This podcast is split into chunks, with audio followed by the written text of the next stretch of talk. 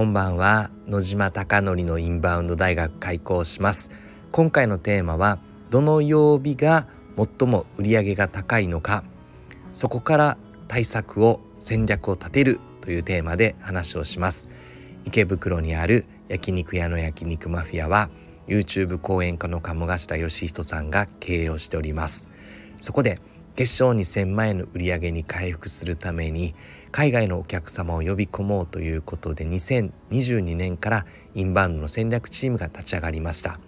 SNS の取り組みインフルエンサーマーケティングホテル営業 Google 口コミの獲得など行っております。うまくいくことうまくいかないことがたくさんあるのでこのスタンド FM を通してリアルな声を届けていきたいなと思っております。では早速本題です。皆さんのお店はどの曜日が最も客数が増えて最も売り上げが高まるでしょうか？以前ですね鴨さんから焼肉マフィアって一体どうなんだ？って言われた時に私は明確に答えることができなかったです。それは分析していなかったからだという話です。ただ焼肉マフィアのインバウンドは2000 23年2月から売り上げを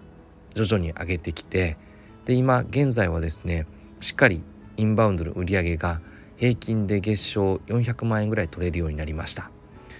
そのため1年間ぐらい経ったので分析を1年間ですればどの曜日が高くてどの曜日が低いのかというのが見えます。で結論は焼肉マフィアで最も高いのは土曜日。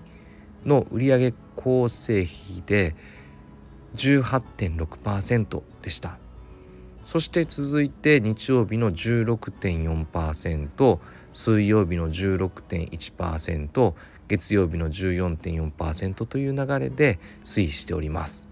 そして最も低いのが火曜日の9.9%、2番目に低いのが金曜日の10.2%です。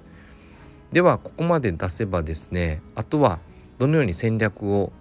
落とし込んでいくのかという話です。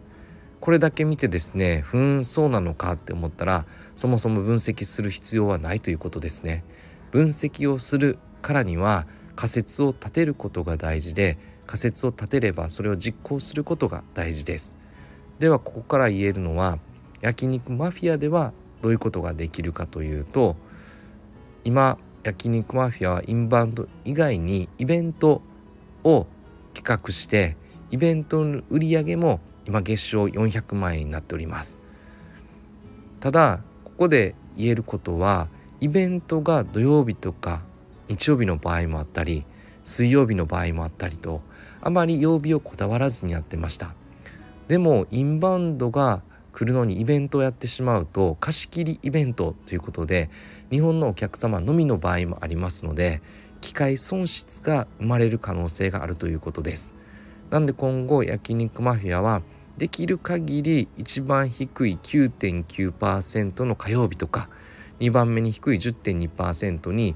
日本人の方々のイベントはそこで実施できないのかということを検討しながらできる限り売り上げが低い時にイベントを持ってきてイベント売り上げでしっかり低い部分を底上げしてそうすると全体が引き上がるので売り上げが増えてくるという流れです。